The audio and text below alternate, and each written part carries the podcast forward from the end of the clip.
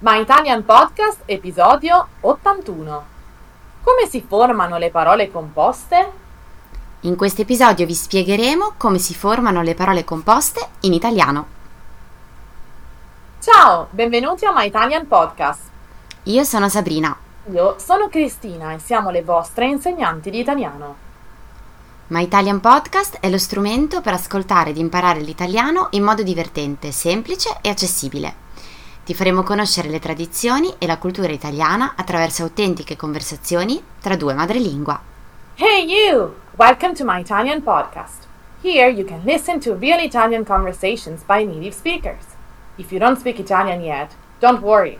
Just subscribe to our newsletter to get more contents and the transcripts of all of our My Italian Podcast episodes. Sigla! Buongiorno ragazzi, come state? Ciao a tutti! Come va? Sabrina, come stai? Bene Cristina, grazie. E tu che mi racconti? È tutto bene?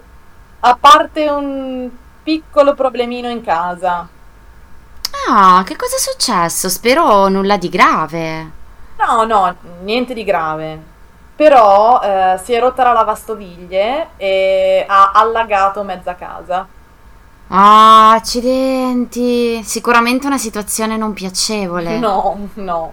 Ma fortunatamente eh, questa mattina è venuto il tecnico e l'ha aggiustata. Ah, bene, meno male.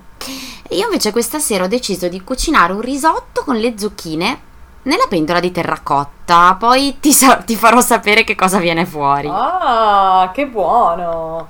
Ma eh, Sabrina, senti, a proposito di eh, lavastoviglie e terracotta, questi nomi, eh, diciamolo, insomma, sono un po' lunghi. Eh sì, sì, dici bene, Cri. Eh, sono lunghi perché sono nomi composti. Queste parole infatti sono formate da due parole. Ad esempio, lavastoviglie deriva da lavare e stoviglie e terracotta deriva da terra e cotta. E un altro oggetto che si usa molto in cucina è l'apriscatole, una parola formata dal verbo aprire più il nome scatola. Le parole, quando si uniscono per produrre una parola nuova, cambiano significato. Alcune parole composte molto usate nella nostra quotidianità sono ad esempio dopo barba, asciugacapelli o aspirapolvere. E poi esistono parole composte da elementi che derivano dal latino e dal greco e che si usano solo nel meccanismo di composizione della parola. Ad esempio, filantropo deriva da due parole greche, filo dal greco philos, che vuol dire amore, e antropo, dal greco anthropos, uomo.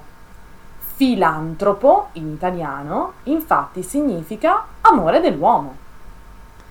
E questi elementi hanno la stessa funzione dei prefissi e dei suffissi, eh, però derivano da parole greche e latine e non possono essere usati da soli.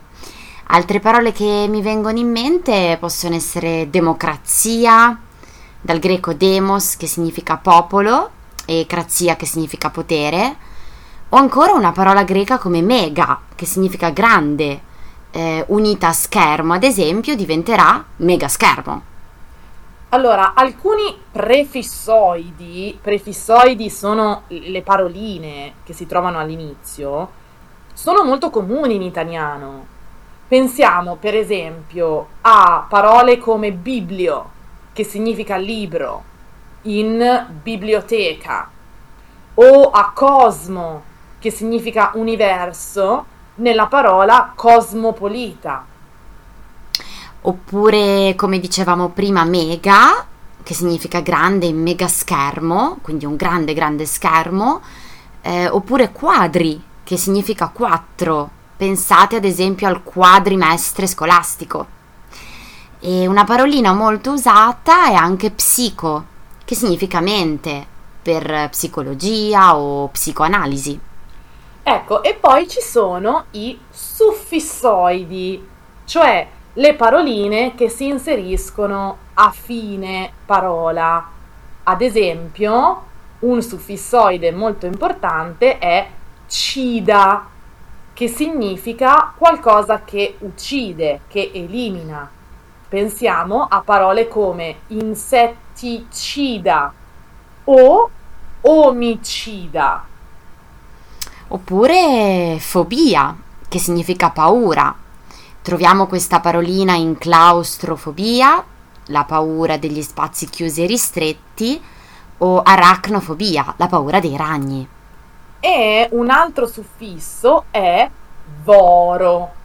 Pensiamo a parole come carnivoro oppure erbivoro.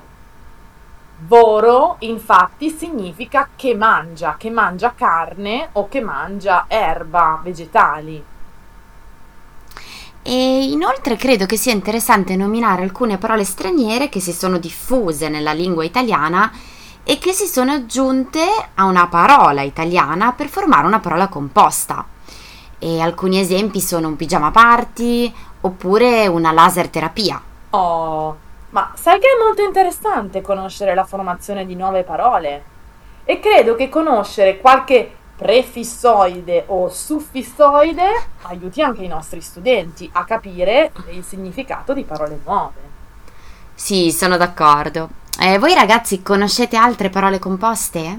Fatecelo sapere sotto al post dedicato all'episodio sulla nostra pagina Facebook e Instagram. Grazie mille per averci ascoltato e buona estate a tutti. Ciao ragazzi, a presto, ci vediamo a settembre.